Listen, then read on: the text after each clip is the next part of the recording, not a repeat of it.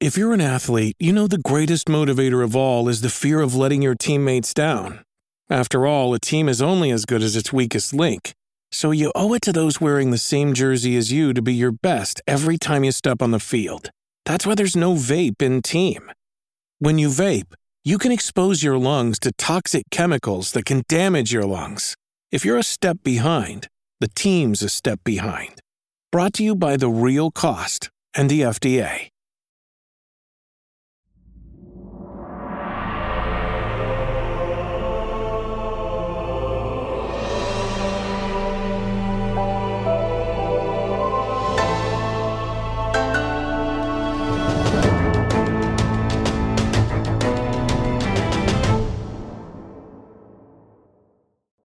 What is going on, everybody? Welcome back to another episode of the Kinda Funny Xcast, your home for all things Xbox here at Kinda Funny. Of course, I'm one of your hosts, Snowbike Mike, and I'm joined by my two favorite dudes here on planet Earth in the gaming universe.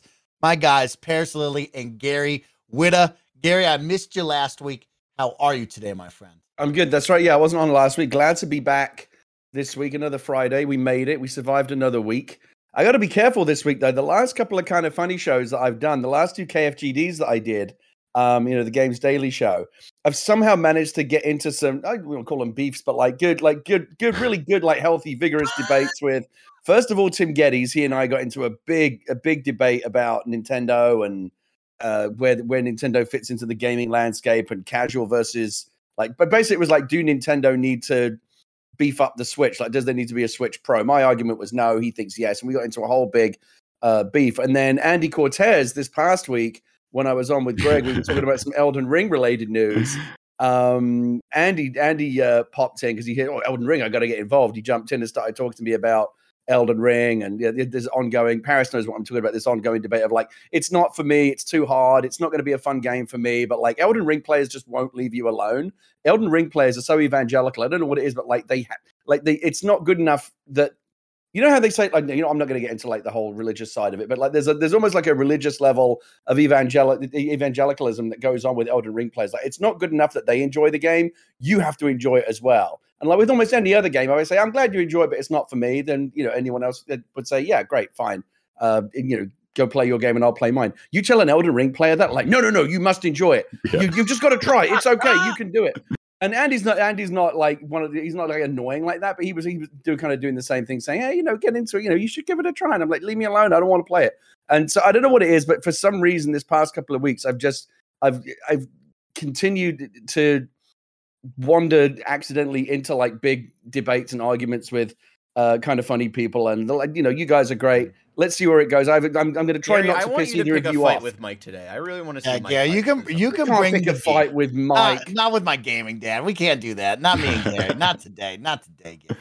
I can't pick a fight with him. Maybe Barrett. Maybe maybe Barrett's like the, I'm thinking about because I'm thinking about Mike and Parris because those are the two that I'm seeing yeah. on the screen right now. Yeah. But Barrett's lurking in the shadows. Maybe he and I will get into some beef before this is all over.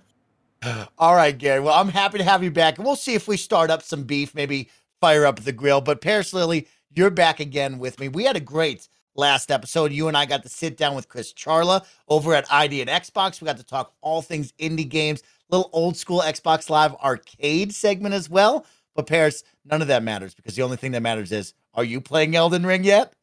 Okay, so I, I, have, I, have, a few things to say. So I'll, I'll kick it off with Elden Ring. I am playing Elden Ring. Whoa, no way. But I am not ready to talk about it yet. Oh. Uh, other than to say, I see what people mean. I love the open world freedom of it, and it's not holding your hand, and the, the screen is not being cluttered with a bunch of things telling you where to go. It just feels so refreshing to just, hmm, I think I'll go that way and see what happens. And you run into something and you die, and you die a lot. Um, I get it. Don't, I don't want to deep dive on it too yet. I want to I want to play it more because I've kind of been distracted this week playing a couple other things. I've been playing Lego Star Wars um, um, with my son, and I've been playing something else that we can't talk about yet. But when I really can deep dive into it and just sit down and immerse myself into it, I'll definitely report back and uh, talk about my adventures in, in Elden Ring. Parris, what was it that flipped you from? Because you were quite adamant that you weren't going to Oh, play it. What changed your mind? because I'd started trolling on Twitter. Like I, I, I- I had the Elden Ring mob after me because I would just, Right, see, you, I, you know what I mean, right? They won't let Yeah, they won't let yeah. you alone. I, I would just, I would say Elden Ring, and then I have a, a meme where I'm like thumbs down or something like that, and people were getting mad at me. So I was like, you know what? I'll show you. I'll actually play it. How about that? So then I started playing it. So that's why. Oh, and then I started watching Severance, and I got distracted on that too. But that's another story. So, so that's Elden Ring. Now, going back to our interview last week with Chris, I was convinced I was going to get roasted on the internet because I said something really dumb. And I swear, if you go back and watch the episode, you can see my face in the moment where I realized I goofed. So I said at the beginning uh, that I played Geometry Wars at the um, at the uh, at the Xbox 360 launch event, right? No, I didn't. It was Hex- Hexic HD. I, I my my mind like totally screwed it up, and I go, "Oh my god, I'm an idiot. Why did I say that?" And it was too late. And then I was convinced someone was going to catch it and then like roast me in the comments or whatever, or tweet at me or something. No one did. So hey, I, I'll tell them myself. I'm a moron. I said the wrong game. It was 12 years ago. What are you going to do? I But- forgot all about Hexic HD. That's a blast from the past. Actually, it was more than 12 years ago. What am I saying? That was two, what, 2005? I'm old. How old is that? Can I do math? That was 17 years ago. Oh my God. Wow. Yeah, long time ago. Anyways, final piece of news that I have on, on this one. Next episode, I will have a Steam Deck in my hand and I will show it here on the podcast. Oh wow, yeah. So okay, so now you you you, you, have been shilling pretty hard to get your hands on a Steam Deck on social media. Yes. Did, did it work? Did It- someone a reach 1000 you? a 1000% it worked. And, oh, okay, okay. nice. and and in a good way. Yeah, obviously I've been pretty vocal about wanting to get a Steam Deck. So someone from our community reached out to me via someone I someone else that I knew had that person get us in contact. Saw that, you know, I've been trying to get a Steam Deck. They got their order in, realized they didn't want it anymore, and generously we, you know, made the transaction whenever I paid for it and all that, but you know, gave me his Steam Deck and I got the tracking number earlier today. I will have it next week before this show. So I'm I'm pretty excited So about they that. so they got a Steam Deck and they're just passing it along to you, Yes. basically. Mhm. Nice. Yeah. Ah, But but right. it, it, again, it just goes, and I even tweeted about this. It goes to show you, you know, we we focus a lot as a whole, I should say, but we focus a lot on the negativity that happens in gaming. But this is the this is the positive stuff. This is the good stuff that we should be talking about. Where two complete a, a person I don't even know, you know, reached out to me and was generous enough to do that. So I, I'm very appreciative. You know who you are. Thank you very much. And these are the kind of things that I like talking about where as a community we help each other, you know, achieve these things, get these items that we want, obviously in game help help with various challenges and all that. But it, you know, it was just a cool thing. I definitely wanted to acknowledge that that someone did help me. Yeah, I'm sure like you said Gary my my shilling so much on Twitter Listen, and on the show, gets the help. grease. but um I'm excited to get it and I'll, I'll definitely talk about it next week. Do you think I don't know if you should, like, saw. Did you see? I think like- someone today. I think it was Wario sixty four because the play they got their Playdate because the Playdates are shipping out now as well, Yep. and they put their Playdate on top of the Steam Deck oh for yeah, like a, for like a, a size comparison. Yeah. My God, it's like David and Goliath. I don't know if you've seen these two things next to one another because the Playdate is like this very small, compact, twee little black and white, you know, gimmicky handheld. And the Steam Deck, and I, I- I- this is what I, as soon as you get it in your hand, Parris, I want to hear from you. Like, is it as big and chunk? Like, because th- th- these things, when you see them in pictures, you go, oh, yeah, you get a general sense of the size. But it's not until you get it in the hand, you go, oh, it's smaller than I than I thought, or bigger Yeah. than I thought. My, I'm going to make a prediction. I'm going to guess that when you get it in hand, you're going to think, my God, it's even bigger than than I thought. That's what everyone says. So I'm I'm actually curious, and you know, and I have big hands, so I'm I'm sure I'll be fine with it regardless. But yeah, I'm I'm excited to get it, do a bunch of stuff with it. Obviously, from an Xbox perspective, I'll be able to run some native Xbox games on it through Steam, and then obviously the uh, you know cloud gaming as well. We'll test all that. Are you going to mod it? about You're going to try and put Windows on it and get Game Pass running and stuff like that? not not right away. I'll just do the cloud gaming for Mhm. for Game Pass. I figure once once I'm actually comfortable with it and you know have some time with it, then I might start tinkering and do some of that, put Windows and all that. But early on, I just I just want to play games, and and I know I'll be traveling soon, so it's going to be my travel companion. So I'm excited for that. Brad pair sounds like a good one. Started Elden Ring. We'll learn more. And Yeah. Steam Deck is on the way. We'll learn more. That gives a good shout out to all of our audience watching and listening right now. If you have questions about the Steam Deck, on an Xbox side or just a general question for the Steam Deck, Paris will answer some next week if you write into the show. We'll love to ask him. But guys, we got a lot of positivity and some fun things to talk about on the show. So let's jump right in. Of course, this is the kind of funny Xcast. We post each and every Saturday at 6 a.m. West Coast, Best Coast time on youtube.com slash kind of funny games, roosterteeth.com, and on podcast services around the globe. Some fun upcoming things you need to know about. This Monday, the end of April, you will see April Anarchy for all you kind of funny wrestling fans out there. The big pay per view is on the way. It will be recorded on Monday. We saw Parris Lilly himself grace the ring last week and put the smackdown to Khalif Adams. You can go check out all of the VODs of our Kinda Funny Wrestling with myself and Greg Miller over on youtube.com slash kind of funny games. It's a ton of fun. And even Gary's a wrestler. So you have your whole XCast trio. Even a lot of Pierce is here as well. So please check that out. Don't forget, we are now Epic Games partners, which means if you're buying V Bucks over in Fortnite, upgrading your look in Rocket League, or buying games off the Epic Games Store on PC, please consider using our Epic Creator Code Kinda Funny at checkout to help support the team in a brand new way. And speaking of support, we want to give a big shout out to the people who support us over on patreon.com slash kind of funny games, where you can become a Patreon producer. You can watch the show live, just like Cooper, Slightly Adore, RTGTZ,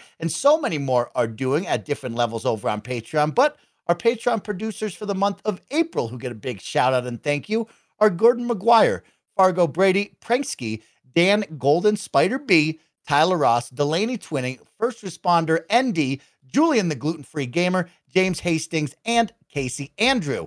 And finally, this week, the Kinda Funny Xcast is brought to you by Credit Karma, but myself and the team will tell you all about that in just a little bit. Guys, let's jump off and jump into some fun news from the week. We'll start off with a positive, Parris Lilly, For you, we got some positive sales numbers right now coming in from VGChartz on Twitter and over on their website. They report that the Xbox Series X and S has sold more than 4.49 million units, more than the Xbox 360 did in its first 17 months. So the breakdown after 17 months of release, your Xbox Series X and S are at 13.87 million and Xbox 360 at 9.38 million. So a nice big bump up against one of the best Xbox consoles to date here, the Xbox 360. Parris, I'll start with you some positive numbers. Are you happy hearing this number after 17 months? Yeah, it's great to hear. It it shows positive momentum for Xbox. And, you know, as we've talked over the past, you know, 17 months or so, I mean, both the Series X and the S, I mean, they're solid pieces of hardware. I think even more specifically, when you look at the S, I guarantee you it's driving a lot of these sales. Number one, because it's probably more available than the X. And it's two ninety nine. I mean, price does everything. You know, I, I think I've learned in my household specifically, even though we have the X and the S, my kids play on the S way more than they do the X because they don't necessarily care about oh it has to be 4K and all this stuff. They just care that hey it, it does the quick resume and all that and it plays all the games and it's fun. That's all they care about. And like I said, the fact that it's more readily available, it's more affordable, kind of makes sense that you're seeing this. You you look, you pair it with something like a Game Pass. You know, we had to say that at some point in the show, right? But you pair it with something like Game Pass, you have that affordability as well. People are going to go get it, and it does all the next gen gaming. And as we go here into 2022, and we start seeing some of these, you know, S and X only games, I think you're going to see even more people start to pick them up. So yeah, good good for Xbox. It we've come a long way since 2013 in that Xbox One reveal. Let's put it that way, to where I, I I think Xbox is in a really good place, and obviously from a sales standpoint, we're seeing that people are engaged. Gary Whitta, I took my buddy Sad Boy Sean down to his parents' house in Carson City uh, last weekend. Stopped at the local Walmart. Six Xbox Series S's in the case, ready to be sold. It was very impressive and cool to see. Haven't seen those in the wild in quite some time in my area. But, you know, Gary, you and I, we've seen the Xbox 360 launch. You, in particular, have seen a lot of launches. Are you impressed with the 4.9 million unit upsell right now on the Series X compared to the 360 back in the day? Yeah, I mean, so it, it first it was very encouraging. Good that they're comparing it to the 3, 360. If they'd compared it to the Xbox One, of course, you'd be shrugging your head. Well, so what? You know, mm-hmm. like well, I, I would hope so that you'd sold more on the Xbox One. That was a massive flop. Uh, 360 though, very very popular. So it's actually really really really really good news that they've sold substantially better than the 360, which absolutely was a hit console, and I think for many people is still you know historically their favorite uh, Xbox. 360 is very very um, well liked and and rightly so. Um, what's interesting is, you know, Microsoft doesn't do absolute numbers, right? It's interesting. They, they're, not giving you a number of how many it sold. They're just telling you how many more it sold relatively to the the 360. And I, I don't know if there were ever absolute numbers on the 360 either. Maybe maybe they were, but again, Microsoft as as a as a rule doesn't just give you sales numbers on hardware. Um, but what's interesting is, of course, in this particular generation, at this point in time, all of these numbers, right, are kind of artificially suppressed because of the supply chain and manufacturing issues, like as well as the PlayStation 5 is doing right now, for example. I'm sure Sony could be selling many, many more of them if they could just get them into the channel and on the shelves, right? You, you cannot buy a PlayStation 5 right now unless you're willing to buy from a scalper or whatever, or you know, third party sellers. Friend of mine, so two friends of mine just got a PlayStation 5 recently. One got one from a scalper and the other one got one from um, it was like a re- not a reseller, but it was like it was it was it was a bundle thing where the only way they could get it was like buying three hundred dollars worth of shit that they didn't need with it as well. Um, so it's just really really hard to find these systems right now. One of the reasons why I think the Series S is is doing so well, and we talked about it many times on the show before, and Parris just touched upon it. And this is actually the essence of the conversation I, was, I referred to earlier that I was having with Tim about a Switch versus a Switch Pro is that you know it's very easy in our bubble like we're big time enthusiasts right? And we're in the business and we get a lot of stuff sent to us and you know we can generally afford to buy the consoles that come out. Um and you know we're we're, we're in a very kind of rarefied bubble. And i think we generally talk to other people like ourselves that are in that same bubble mm-hmm. and we forget what it's often like you know out there like just in the trenches just being a gamer who isn't quite, you know, perhaps aren't as well connected as us and don't have access to all the latest stuff, and for whom many, for whom many, many people, as Parris just said, don't necessarily care about 4K or the highest fidelity or the or the most cutting edge. They just want to play the latest games. And the Xbox Series S is the I, I said it before. I think the Switch is up there as well. The best console for most people who don't necessarily care about you know the the, the highest end performance. They just want to play the games. And I, I, think what's also happening is because the Series S is the only one I've seen on the shelves. It's it's, it's so weird to say. I remember the last time I saw anything like this was the original Nintendo Wii, and even that I think like after after after eighteen months, the the the, the supply yeah. issues had started to kind of fix themselves. A long time before you get a Wii, but like I think eighteen months in, you could basically get one. I still have not seen, and I go to the stores all the time. And I always, whenever I'm in Target or whatever, I'll always like just like poke into the, the the electronics area to see what is what might be in stock. Still never seen a PlayStation 5 in the wild on a shelf. Never seen a Series X in the wild on a shelf. But I see plenty of Series S's. And we know they're selling really well. And I think part of the reason why they're selling really well is A, they're the ones that Microsoft can actually get into the channel right now. You know, presumably fewer higher end components and things like that, just maybe less susceptible to the uh, supply chain issues that you know, higher end consoles are uh, are susceptible to. But also because I think a lot of people who, who, are going to the store, maybe looking for a Series X or looking for a PlayStation Five, see a Series S, that's all there is, and go, well, shit, you know what? I've heard it's just as good, basically, and they get that, and they and they take it home and they're perfectly happy with it. So all of the sales numbers, I think historically, when we look back on this in 10 years from now, we'll, we'll, be talking about how, well, you can't really go by those sales numbers because there were massive supply chain issues going on in the world at that time. And that was kind of suppressing like how many consoles they, they could even make and put on shelves. Uh, but, you know, so I, I think in light of that, it's even more impressive news that the Xbox is selling as well as it is. I would like again, Microsoft will never tell you, but I would love to see the breakdown. I'd love to see how many are S's and how many are X's. My my guess, my strong guess, is that many more of them are S's. A because it's a it's a very very appealing box at that price at that performance. The porridge is just right, and it's the one you can get. Like you know, don't don't, don't discount the ability. if you want to sell consoles, it's really ability. It's really important to be able to put them on a shelf so people can buy them. And that's the only console out of the the not. I, I guess you wouldn't really consider the Switch. It's a last gen console at this point, but of the current generation, S, X, and PS5, the S is really the only one that's readily available, and that's a big deal. Yeah, some positive news to kick off the episode. Nice to see that number. Of course, that is a non official number from Team Xbox, but VGChartz has been doing their tracking right there. And that is our number right now. Xbox Series S and X after 17 months estimated to be 13.87 million. So nice unit number right there Wow, for the team yeah. over at Microsoft. But let's keep it rolling with some possibly negative news. And I'm I think this is gonna get the Gary tirade going on right now. Uh-oh. Guys, Microsoft and Xbox are exploring in-game ad system for free-to-play titles. This is coming from GamesIndustry.biz by Brendan Sinclair. I'll read the quick write-up from him. Microsoft is considering making another hmm. run at in-game ads, according to Business Insider report citing multiple sources. As spotted by VGC, the outlet reports that Microsoft is looking at integrating ads for real-world products in free-to-play titles. Initially, the Xbox maker would not take a cut of the revenue developers raise with such ads and would only allow ads from selected brands so as to ensure efforts don't disrupt the gameplay experience. One example given was placing real world ads on a racing title's in game billboards. Gary Whitta, you're the man ready to kick on the grill. Myself, as an Xbox gamer, should I be concerned that I'm going to be punched in the mouth with a bunch of ads, even though it states just free to play titles? Will this be the snowball effect where we get into more games, Gary Whitta?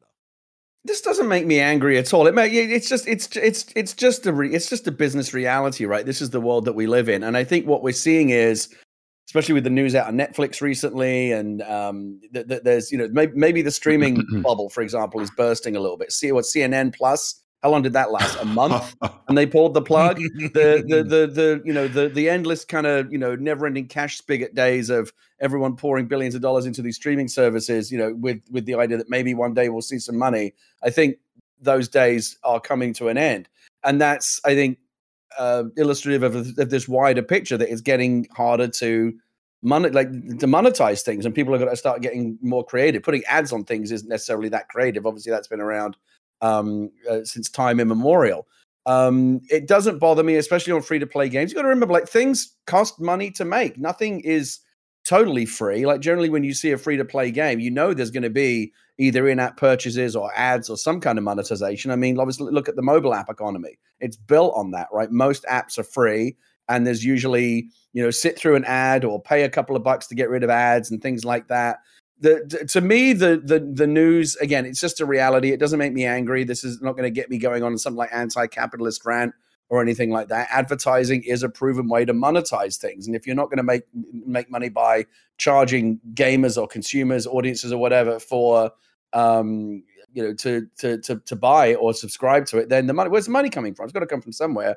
And advertising is a is a proven model. It really comes down to the execution of it right? Like how obnoxious is it? If it if it is anything like the mobile app, app economy, where the ads are really really in your face and really obnoxious, yeah, that's going to be a problem. The idea of putting the ads like on, you know, if you're playing like a Formula One game or whatever, and there are ads on the car and ads on the billboards.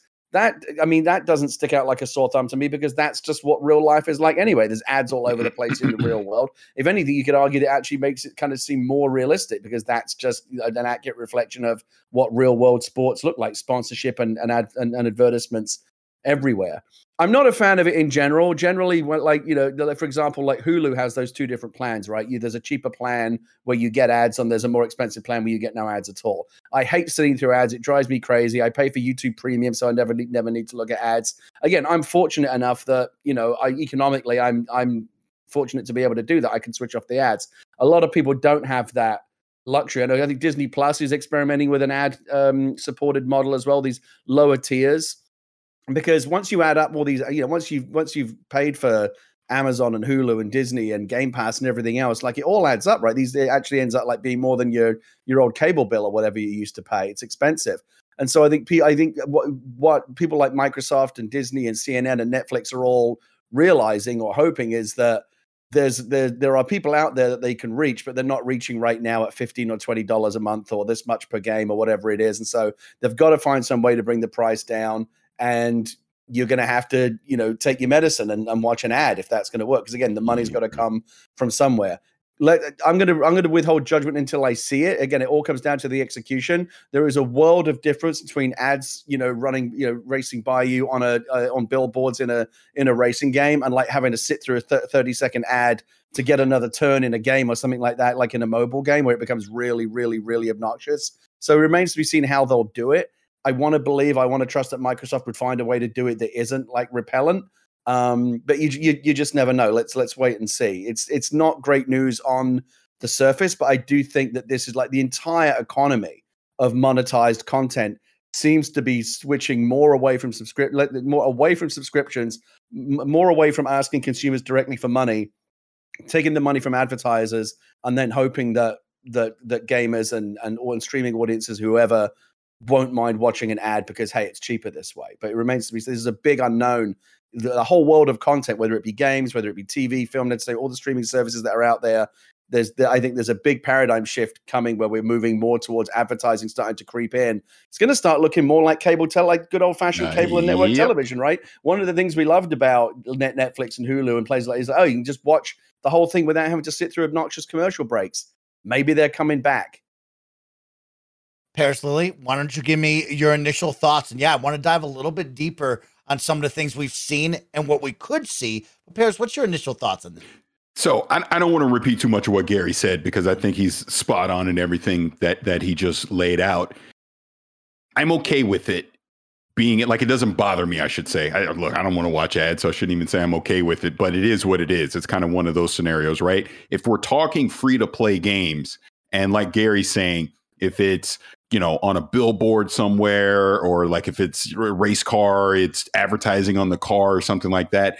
I get it. If it makes sense in the tone of the game, I think I'm. It's a necessary evil. I get it. It's a part of financing the game. Like I understand why there's advertising.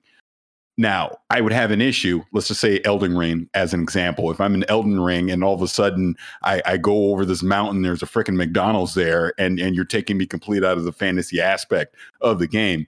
Now I start having a problem with it. So, like Gary saying, if you do it in a way to where it's not so intrusive and it just breaks the immersion of playing the game, it's a necessary evil. I understand it, especially in a free to play model. That totally makes sense because they have to monetize in some way, whether they do it on ads or whether they're selling you a battle pass or something like that. They need you to spend money on the game so that, you know, they can make a profit. Totally understandable. If this starts creeping into our mainstream games that we're purchasing or, you know, obviously in the subscription service, if I had to subscribe to Game Pass, but yet Starfield has a bunch of advertising in it, mm, that gets a little icky to me, right? Now, now I'm I'm wondering, I spend 60 dollars on a game and you're throwing a bunch of ads at me. Now, uh, I don't I don't know about that. Now that starts to blur the lines. But from what you described, I get it. So I, I don't have that big of a deal with it in in that sense. Now, I, I will say this because, and maybe this is where you're going, Mike. Part of the discourse that I've seen the past few days about this is people are, are looking at the whole Netflix thing and they're equating that into what Microsoft is doing with Game Pass and going, see, Game Pass isn't going to be sustainable. It's not going to work. Netflix can't work. I disagree. Part of the reason Netflix is having to do what they're doing is the price keeps going up, the content isn't as good, and they don't have a second revenue stream. This is why they're talking, just like Gary brought up, they're going to have another tier that's ad supported. Whereas obviously Hulu has it. Like hell, when I try to watch Halo or Picard or something on Paramount, I get interrupted with a commercial scenes like every five minutes, right? That's how they supplement people being on there. Peacock obviously does the same thing as well. I think when you look at Game Pass, mm. I mean, we obviously don't know the financials. We don't know how it works they have a secondary revenue stream. It's called buying the freaking game. not everyone has to subscribe to it. And there's not you know? nearly as big of a bubble in the the game streaming subscription exactly. Stuff, right? Like we're you know we're about to see something from PlayStation, but that's one other competitor. We've seen it exactly. with Nintendo a little bit, but they're in their own realm of like nostalgia games. Netflix has been kind of staving off like this competition for a long time, and we're seeing like it's the you know everything old is new again, right? Where it's uh it we're just in the cable era again. You know, it's, it's no, we Netflix, really are. It's Hulu, it's Disney Plus, uh, like you're saying, it's Paramount. It's all these things. Like it's it's become such a big bubble that like, of course, Netflix is gonna have to like is gonna take a dip because its original uh, content has been going down the gutter. I, I would say in the last few years, and all of the things that people would go to that wasn't like original content are now on other platforms, not on Netflix anymore. So I feel like that's yeah. a big factor into that. Uh, really quick, just a, a kind of tie the old is new again thing with uh, ads and video games. They did this like 12 years ago and like I don't did that really do anything for people buying ad space in video games and stuff like that like no. I really don't think so like this is going to be something that, that, they test out on like a couple of free to play games it's not going to see a return that like I feel like ad people who would buy ad space in these games are going to like really want and then it's gonna kind of die down. So, and let, us not forget, we already live in this world, right? Yeah, it's, agreed. It, yeah, I mean, you know, I mean, I, I, I honestly thought it was gross when I, when I, th- I honestly thought it was a joke. But when I saw Norman Reedus slamming down that Monster Energy drink and Death Stranding and putting the can right up in front of the camera like this, so you can like really clearly see exactly what it what, what I was like, come on, really? Do you need that? Do you need the money that badly? It was just, it was really obnoxious. I remember that I couldn't again. I honestly couldn't believe it, and I was watching that clip from NBA uh, 2K when when Jake from State Farm fucking shows up, and suddenly you're in a State Farm commercial. I'm like, what is going on? And it's really, I mean, you could argue that it's like it's it's cleverly woven into the into the storyline. Right. It's not like and now a commercial break. It's more it's more like you know old fashioned product placement. But it's just depressing. Like we all we all know this, but like when something like that happens, and you know your NBA character and your in your career mode is suddenly talking about like State Farm's wonderful array of insurance products, it just reminds you that we're all working for the fucking man. You know, like it's just it, that's all it really is. Yeah, this is all just a big capitalist greedy money making exercise, and they will and they will get you every which way you can. And these are games that you pay for. They're having their cake and eat it. Like, thank you very much for the 60 bucks. Now, please listen to Jake from State Farm. He's going to try and sell you some other shit. It's they will squeeze you from every which way. They will squeeze you until you squeal. And only then when they go, oh, is that too much? We'll back off a little bit. But they this is why I have slightly less faith in it the more I think about it is generally when companies take an approach to like how can we monetize our products they always err on the side of doing more, not less. It's always like, should we should we just like inch up a little bit and see like where the line is, where's the pain point, or should we just like go all in? And if people complain too much, maybe we'll like scale it back a little bit. We see it all the time, but generally, when there's an opportunity to, to, to add monetization to anything, whether it be um, you know in-game ads or product placement or whatever it might be, companies generally always err on the side of greed, and we we see it all the time. Oh, 100%. I mean, like you said, we're we're already doing it. So when I saw this news, it didn't surprise me. I go, of course they're going to do that. Why wouldn't they do that? They're going to like you said, Gary, it's about mon- getting as much water as you can squeeze out of that rock. Every last freaking drop. Of course they're going to do that. It's up to us as consumers on how much we want to tolerate. If we don't tolerate it, they'll scale it back if we're okay with it, they're going to keep edging it up more and more and more until they get to that red line where enough is enough. So, yes, they're going to do it. I'm pretty sure I read PlayStation's going to do it too, so that doesn't shock me. Won't shock me to see Nintendo do it. Won't shock me to see third party. They're all going to do it. Of course, they're going to do it. And like I said, in a free to play model, it makes sense because it's another revenue stream for them to monetize the game. As long as it's not too intrusive, it's just a necessary evil that unfortunately you kind of got to live with. Like you, you said, in other forms of media, we already see it as it is. Like I'll never forget watching uh, uh Marvel uh, Infinity War, like the the whole scene with with Spider Man and he's chasing after trying to re- rescue Doctor Strange or whatever, and he runs into a Rocket Mortgage billboard, and I go. advertising. All right, back to the movie, and then you, yeah. you keep going. You right? can't, you can't not see it because we're all so well educated as consumers now. We're also savvy that we yeah. know that that's not there by accident. Somebody exactly. paid to put that there. Yeah. Right. Yeah. Yeah. We've all become so cynical. You guys have done a good job of like highlighting this, right? This is for right now free to play titles. This is a revenue stream for the developers. Xbox is not taking a cut out of this. Of course, they're going to allow ads from selected brands, so they do have control of this, and they're going to check out the gameplay experience and see how it does or does not disrupt the gameplay. I think the three of us and Barrett, right? We've played enough sports games where it is second nature, right? Jake from State Farm's more of a stand up, but Gatorade and NBA 2K, the sideline statues in FIFA or Madden, right? We're going to see more of that probably evolve into this. But my mind started to wonder of like, well, you know, we just got done playing Cyberpunk. We always think of GTA and those billboards, right, Parris? Of like, mm-hmm. do we see a timeline where that does happen, or will that be the moment when the yeah. fans step up and say, "Hold up, why am I seeing all these billboards taken over in the video game?" I, I, actually, you bring up a, a, a great example.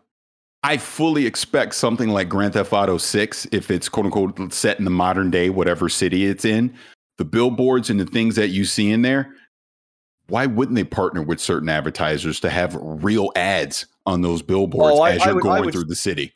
I would strongly disagree with that. You think so? In the in the specific case of Grand Theft Auto, yes because Grand Theft Auto, the whole point is it's not the real world, right? It's a oh, because it's, it's like Santos. It's yeah. Los mm. Santos, and yeah. every billboard is meant to be yeah. like a satirical piece in its gotcha, own gotcha. right. So I feel like that. I feel like that would it would it wouldn't jive with with. No, with, you make with, a good with, point. yeah, that's a good point. I think in many many other games, yeah, GTA I think is the outlier because the whole point is is, is it, all the billboards and all the radio commercials are meant to be satirical of exactly that. If they if they if they suddenly um uh started putting real products and real companies in there, they would they would they would instantly just become that which they've been yeah. parodying for years.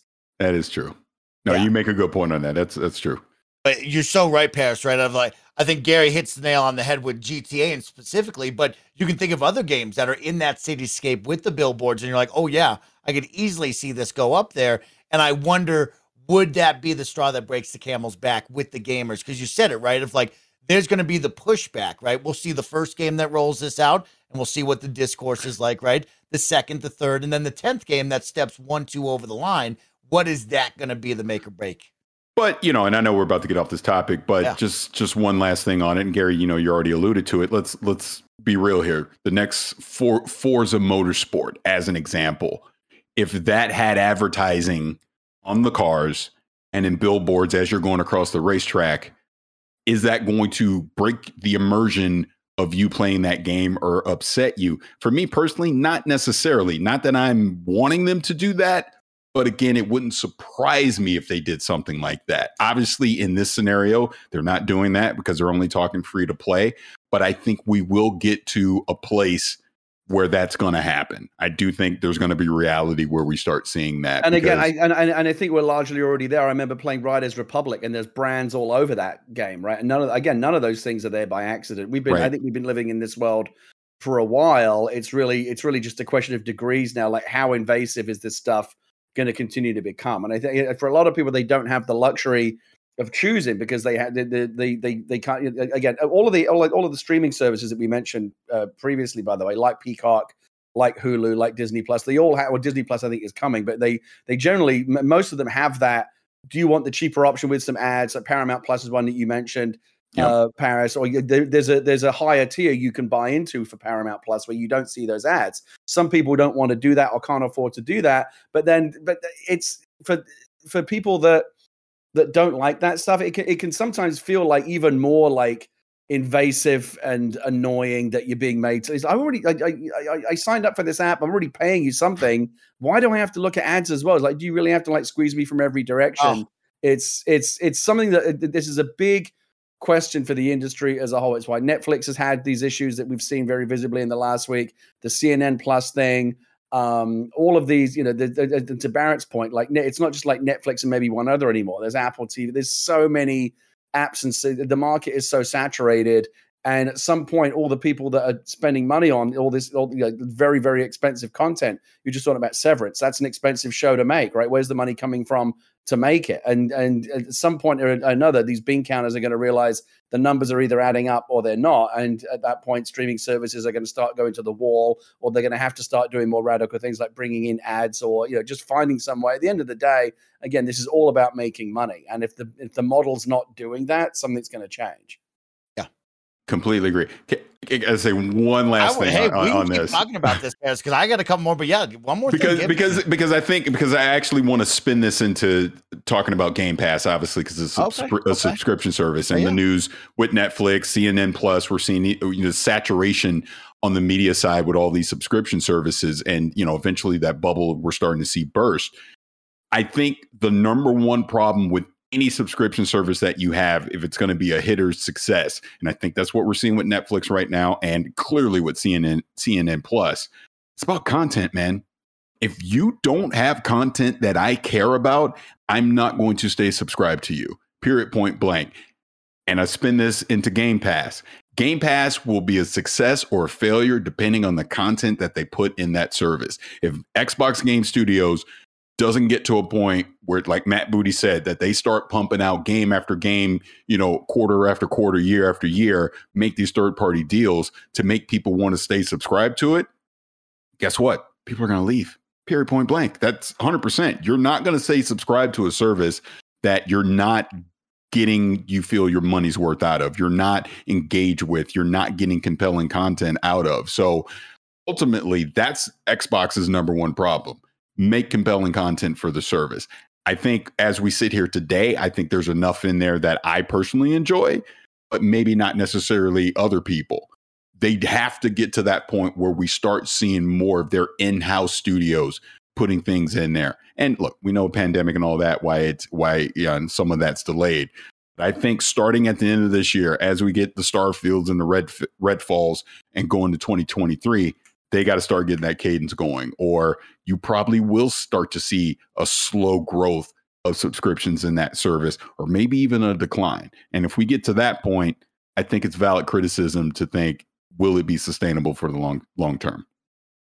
Well said, Parris. It was a fun conversation with you and Gary and Barrett, and that is something for Xbox fans to keep an eye on out there right now. Just free to play titles. This is going to be the start of some in game ads that you might see. So let us know in the comments down below where do you draw the line on ads? Is it stopping making you watch an ad? Is it immersion inside of sports games or is it beyond?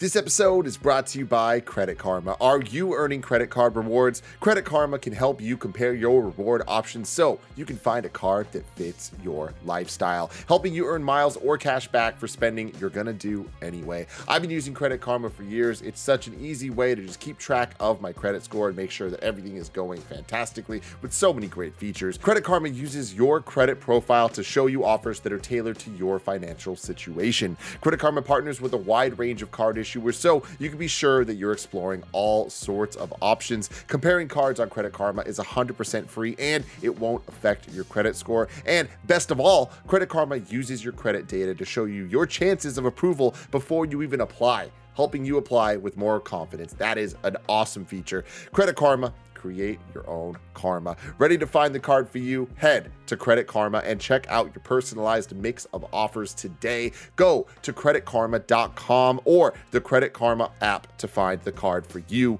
That's creditkarma.com. But guys, let's talk about another first party game that's looking to get some growth, Parris Lilly, right now, and that's Halo Infinite because we now have more details on season two. Of course, we already knew about the date, which is May 3rd. That's two weeks away. We knew we were getting two brand new maps, Catalyst and Breaker. And now we have further details to get you excited about the three new modes and more, which I want to talk about with all of you right now because Halo Waypoint.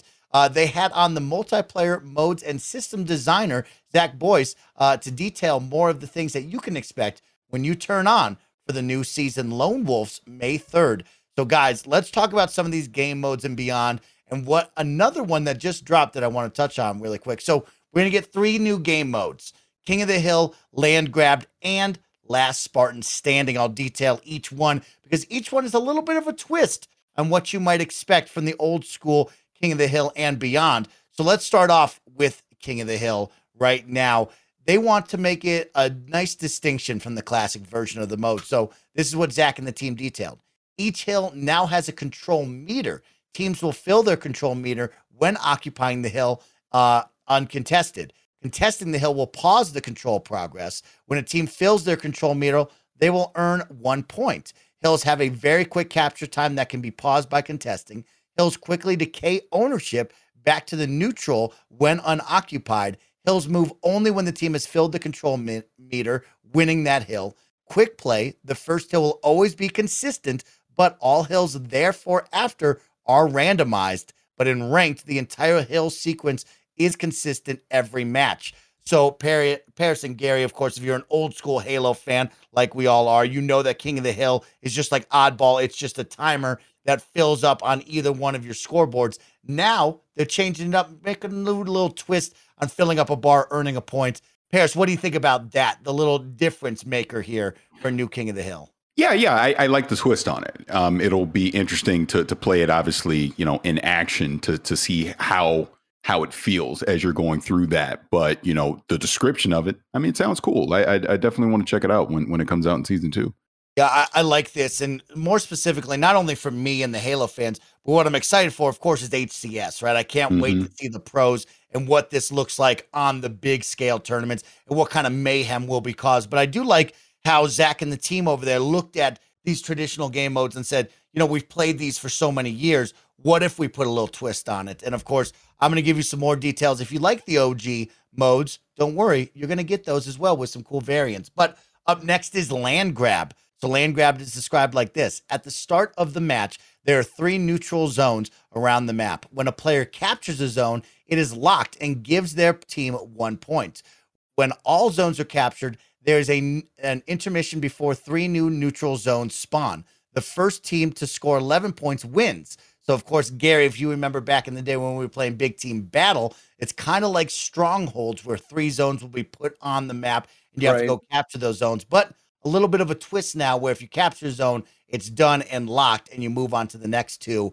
Kind of excited. What do you think, or Gary, when you think of domination and control of the points. Do you like this kind of game mode in a 4v4 setting now? I mean, you never know until you try. I'm but going back to when we've talked about, you know, what Halo Infinite needs to be doing uh, on previous shows. I'll just be glad to have something new to do, something new to try. That was that was what kind of had me, mm-hmm. you know, drifting away from it. As I've said many times on the show before, I was really, really, really, really, really into Halo Infinite right up until the point when I wasn't, and I just stopped playing. And I think I, I don't I, I, don't remember at the time specifically going, you know what, I'm going to stop playing, and this is the reason why. I just stopped, and it wasn't, it wasn't until I, I look back on it retrospect, I didn't stop playing that. I wonder why. And I, and, and thinking back on it again, it's increasing because I just I remember thinking like this map again, you know this this mode again. Like it just it, it didn't feel like there was enough variety. That's obviously something that they have put a lot of resources into now, new maps and new modes. We want to, and, and it'll continue to grow um, whether or not it's it's enough differentiation, if it's enough new content to bring people back, you know, in big numbers uh, as they go into season two, remains to be seen. I know personally, I can only speak for myself. I will. I never uninstalled it. It's still sitting there because I always knew I'd go back to it eventually when they did the next big refresh. It's, it's like any game, right? You know, yep. like Fall Guys, you stop playing it and then a new season drops. Oh, that looks fun. I'll go back and try it.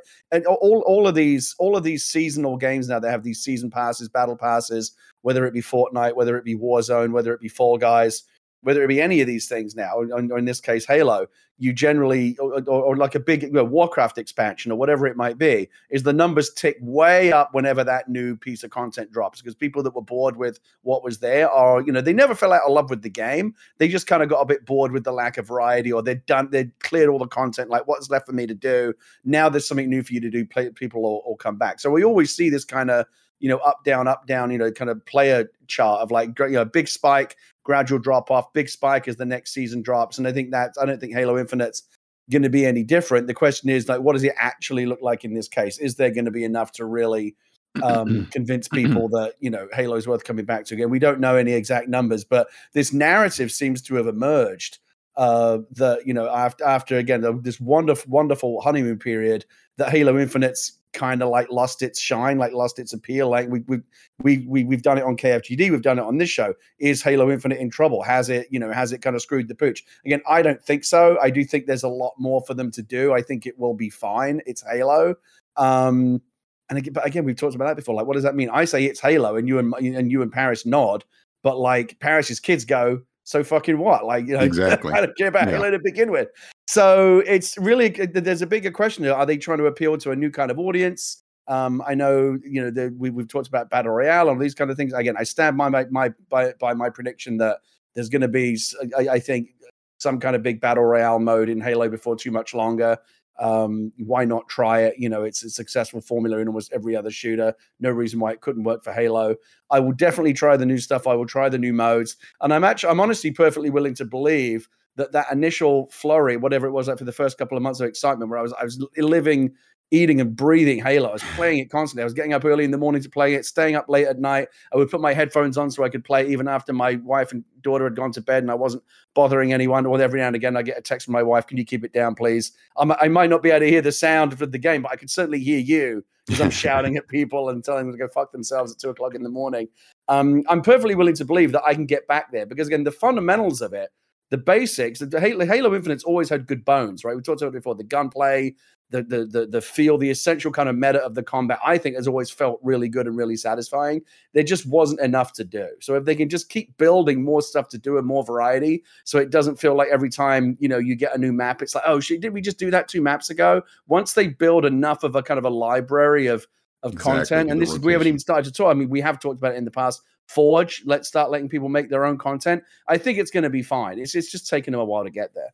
Well, let's talk about that marquee mode right now. The third and final mode that you will see coming into season two. Mind you, there are some more kind of like variants, but the third big marquee mode that they want a lot of people to get exciting about is Last Spartan Standing, a battle battle royale esque mode. Now, just a quick caveat for all of our listeners out there: you've heard of us talk about Project Tatanka over with Certain Affinity. This is not that mode. So, as Jez has probably reported and rumored that you've seen. That is the big battle royale that we think is coming from that team, but we don't have the official word. But this is Last Spartan Standing, more of a free for all elimination type mode. And I'm going to read it off to you right now because there's some really cool details you're going to want to know about. So, for Last Spartan Standing, the Last Spartan Standing is based around the Lone Wolves theme of season two. In this free for all experience, 12 players spawn on a big team battle map with a confined loadout and five respawns. Once a player runs out of respawns and can no longer participate, they can either spectate or leave the match without penalty. If a player gets a kill in the match, they can upgrade to a different weapon, something players of Escalation Slayer will no doubt be familiar with. The match ends when there's just one Spartan left standing. So here's some more details as they go further in on the blog post. This is, there will be a handcrafted level system within the game to allow players to earn new loadouts and weapons, choose when they use the level up for different situations, earn XP through not only kills, but also AI bubbles that will be found on the battlefield and more to help others level up. So there's not that big snowball effect where Paris has 13 kills and he's super overpowered compared to me and Gary Whitta. There is a way to ensure everyone involved can still get a piece of the pie. And here's some more for you. In the end, what we have is a free for all attrition experience with a layered in leveling system to pair with a curated on map power scavenging story, which currently is random equipment and power equipment come via orbital or ordnance pods. Uh, equipment can be found in some interior locations. On map weapons and vehicles are disabled Grenades are randomized each time they spawn. Uh, so let's talk about this, guys, because there's a lot of fun stuff to get into that. You see, uh, on map weapons and vehicles are disabled. 12 people. It's going to kick off season two on Breaker exclusively until the timed event ends, and then it will go on to other maps. But you get five lives, 12 people. There's going to be a loadout system, which seems really, really fun to check out. This is the big marquee one Parris, does this get you excited and think, oh, maybe my son or daughter or me as a general audience is going to get excited about it? I mean, it gets me excited. Um, I this this feels like BR Light. This feels like a, a nice yeah. variant of it of what they're doing, and I think this this will be a fun game mode. I mean, it goes back to what we've been talking about for a while, having v- various types of modes in Halo that we can play and use. And this one in particular, you know, a, as a solo player, you know it's going to be a great challenge for you you'll probably see as people get start getting more engaged with the game again you're going to start seeing clips on social media and you're going to see people streamers wanting to highlight it and, and play it because you know there's going to be that badge of honor to be, literally be the last man standing in this so i think we've obviously heard all the rumors with Certain Affinity about what they're working on but i think this is a nice teaser towards potentially what they could be doing in the in the future for Halo Infinite as far as some type of BR mode goes. So yeah, definitely excited about it. I'm interested in it, and um, yeah, look, looking to jump in and play it for sure. this is the mode that gets me the most excited, of Yeah. course, right? We have the OG classics that we've seen, King of the Hill and Land Grab, which is essentially domination and control, but in a, with a twist. But this is the one for me who's been playing a lot of battle royales. This is like, okay, cool. I'm ready to check this out. And I will say it's probably going to be a sweat fest, right? There's going to be Yep. kids that are Yep. much better than me dominating the whole scene. It is going to be cool to see, like you said, Parris, right? This is kind of the trial of like, what could a battle royale look like, right? Sir, Certain Affinity's working on something different, but at least we get that vibe of there's 12 people, only one will survive, right? You're going to have a limited amount of le- lives there. And what does the loadout system feel like, right? They get into great detail of when you level up to switch out that loadout, it's not going to be instantaneous where all of a sudden you might have a shotgun in a perfect interior situation and switch to a sniper rifle. No, you'll be able to choose when that happens, which is really cool. And I'm excited to see that. But I love the vibe and the idea of this. And the shrinking circle will cause for some mayhem. And you're so right. This is when we're going to see the Halo resurgence on social media. This is going to be the clips, the montages of people getting excited. And I think that's a big one I've missed since the launch of Halo Infinite is where is the community? Where is the fun being shared? Because it doesn't seem to be there right now.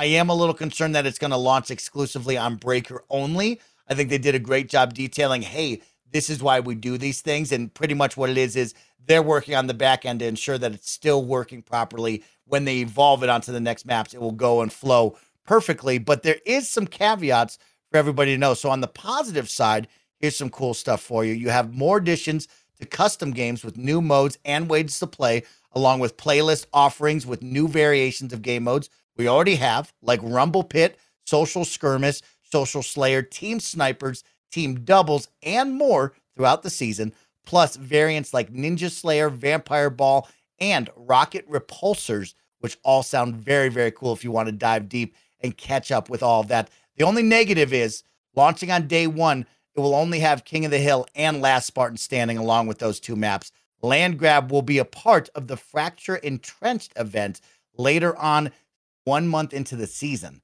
So, Gary, I say that to you. You talked about the things to do. Do you say, well, what the heck? You're promoting three game modes. Why is this? Why is the third one a month out of this? Yeah, I mean, I, ju- I just feel like they don't have the resources right now, right? They just they they just they just they just aren't enough hours in the day. There aren't enough man hours. There aren't enough people to like we talked about this before. Like once you launch one of these live services games, it's it's it's a constant constant race to catch up with the with the player base who are consuming content and getting bored of it faster than you can make it. And right now, I think they are a little bit behind the eight ball. Um, and I don't know what they need to do to maybe just hire more people. We talked about like other studios coming in to help. They need to they need to do something in, in order to um you know have have these these updates feel less anemic and more like oh yeah here's like a real wow like five new maps 10 new modes. This is really exciting as opposed to one thing here one you know a couple of things there. Um they are they are behind the curve enough i think that they need to make like a big move and not just do this kind of drip drip drip of of content. They like a real a real spectacular drop maybe season three or something. Here's here's a whole bunch of new stuff. I don't know if that's going to happen but i feel like it's what needs to happen to really kind of get the the disaffected elements of the player base back on side. So far as last Spartan standing is concerned, to Parris's point, I agree. It sounds a little bit like pseudo battle royale. It's clearly taking a lot of elements from battle royale, uh, but it's not yet the full fat battle royale that I was when I when I was talking earlier about. I predict they're going to do this, or, or that I feel like they should at least try. I feel like that's where eventually what I want to see. I want to see a full on, you know, whether it be you know dozens of players, anything up to hundred players, you know, all the all the classic cornerstones of now what is a very, very well established subgenre in first person and, third person shooters, right? Constricting playfield, squads, duos, maybe like trios, like, you know, Apex, I know there's trios. Um, and you know, and, and the weapons drops and all the things that you know that that we think of when we think of a full fat, fully executed large scale BR. My guess is that this last Spartan standing mode is them kind of dipping a toe in that water. This is like kind of their prototype. Like if this goes really well, I think they will they will give serious thought if they're not already to like, okay, now let's blow this out and bring the full on BR mode um, into the picture. I would like to see that. I honestly don't know why they wouldn't at least try it. Um, but I but I think uh, the the last Spartan standing mode is potentially uh, a step in the right direction. I'll say it again. Halo Infinite ODST. Oh, There you go. you know it. You- See, you- you dri- what, are you going to make me customize two different characters now, Parris? That's my No, only downfall I, of it. am I'm, I'm just saying though, Zeta Halo screams BR to me. Mhm. You do it with the ODSTs, like Gary said, 100 players, whatever it is, you drop them in on that map. It can construct, you know, you know, shrinks in, get the, you know, have weapons scattered out through, dude, the vehicles, all that. Yeah. Let's do it. And hopefully, knock, knock, that's what Certain Affinity is working on. I, I would be very excited to see that if they were, they were doing that. And you could do similar with Call of Duty, make it its own standalone thing. It doesn't have to necessarily be a part of Halo Infinite Prime. You could break it out into its own thing, like Warzone. There That's you go. I was just going to ask you, Pears. Like let let's let's look forward right now to Certain Affinity, whatever they're doing. Is this going to be attached onto my Halo launcher, or will this be its own separate thing?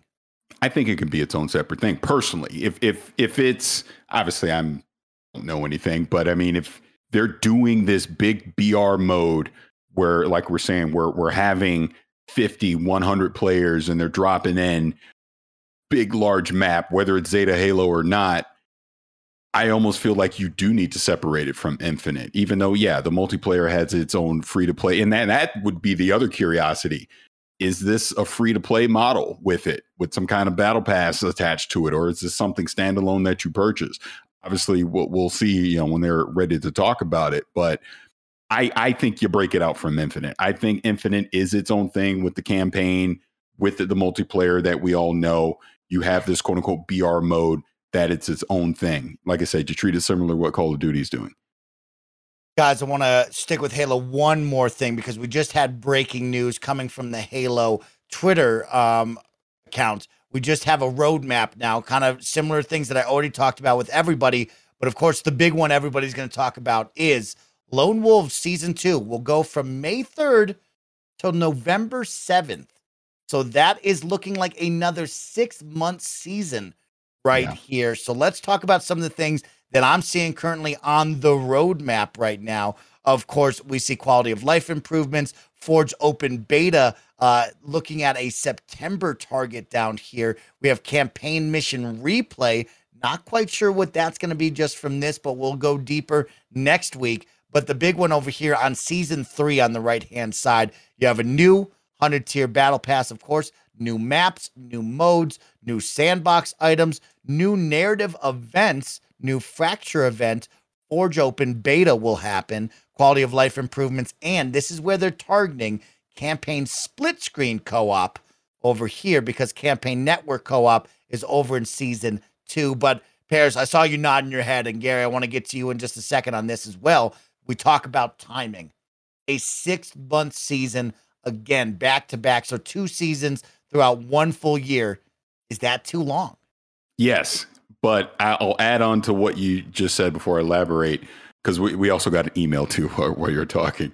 And I'm looking at the email and okay. it's telling me network co-op and campaign mission replay are both targeted for late August.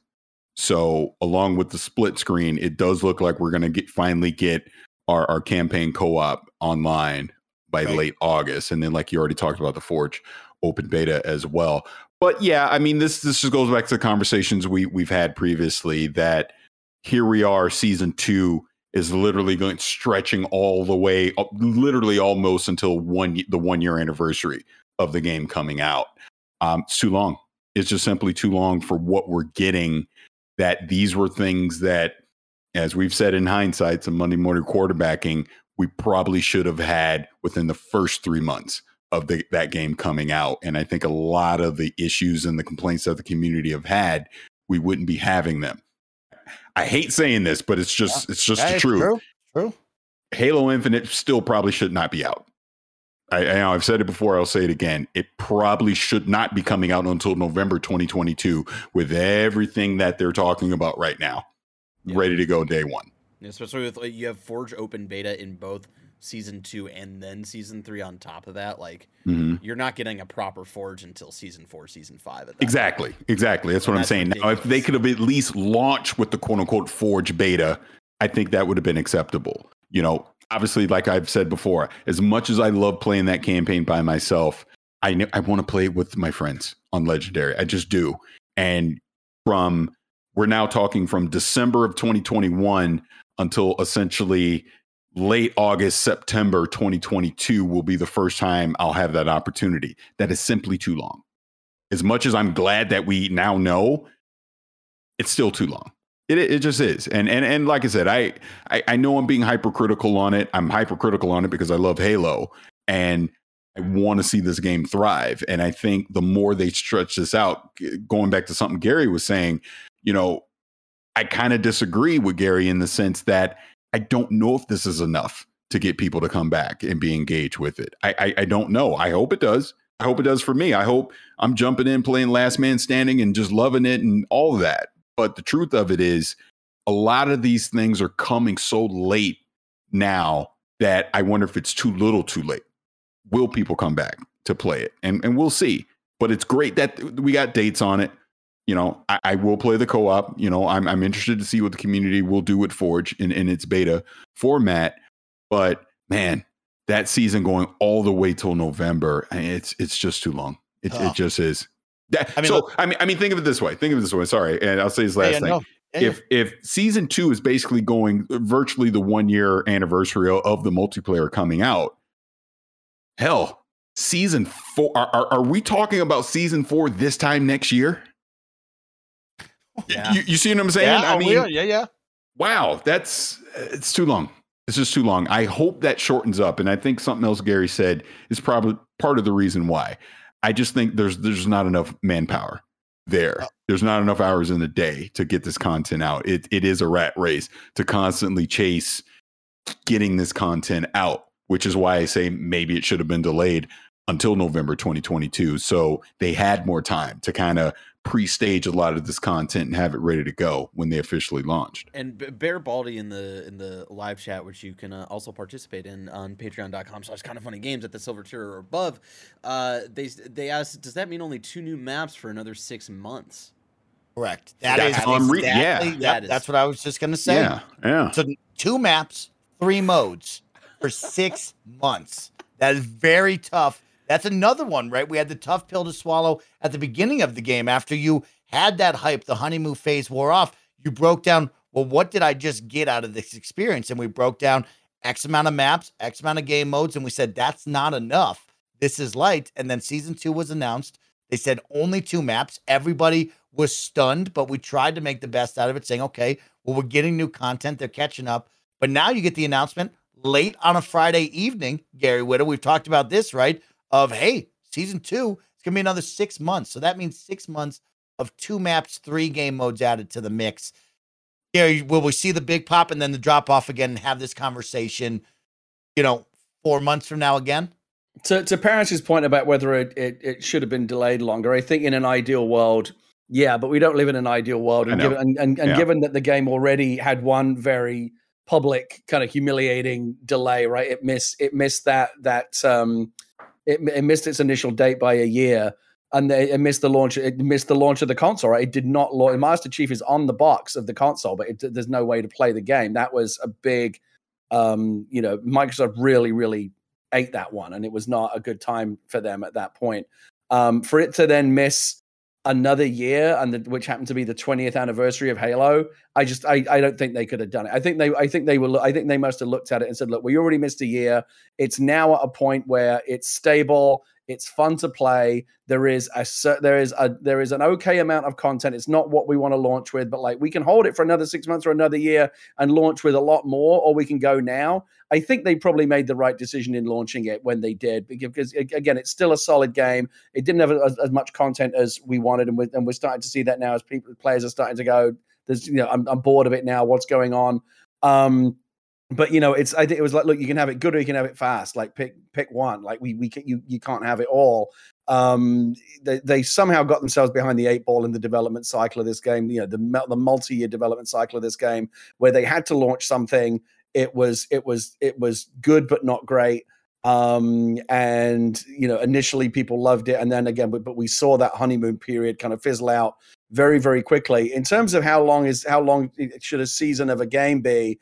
I, I don't know. I'm not an expert in this area. Like, how long is a Fortnite season? I don't know. I don't know comparatively what, what the expectation like. What's how long is a Warzone season? How long is a Fortnite season? And how much content do you get in each? I don't follow those other games, so I don't know comparatively. I just know that you said to me, yeah, the next season, if you're just telling me what Halo is, and, I, and I've played Halo Infinite enough to know like what the experience is like with a certain number of maps and a certain number of modes. If you tell me, yeah, for the next six months, you're getting what is it, two new maps, and what how, how and two new modes or do they game, now people in the chat two new maps three new modes for the next so you all months? know those are variations as well so other right. ones but yeah i mean three big game modes and then some variations it doesn't it doesn't sound like a, a I mean you know at the same time remember that this is cumulative right? This gets added on to the modes that were already there. So every time they add on a season the amount of you know the, the the map rotation the amount of modes to play just gets bigger and bigger.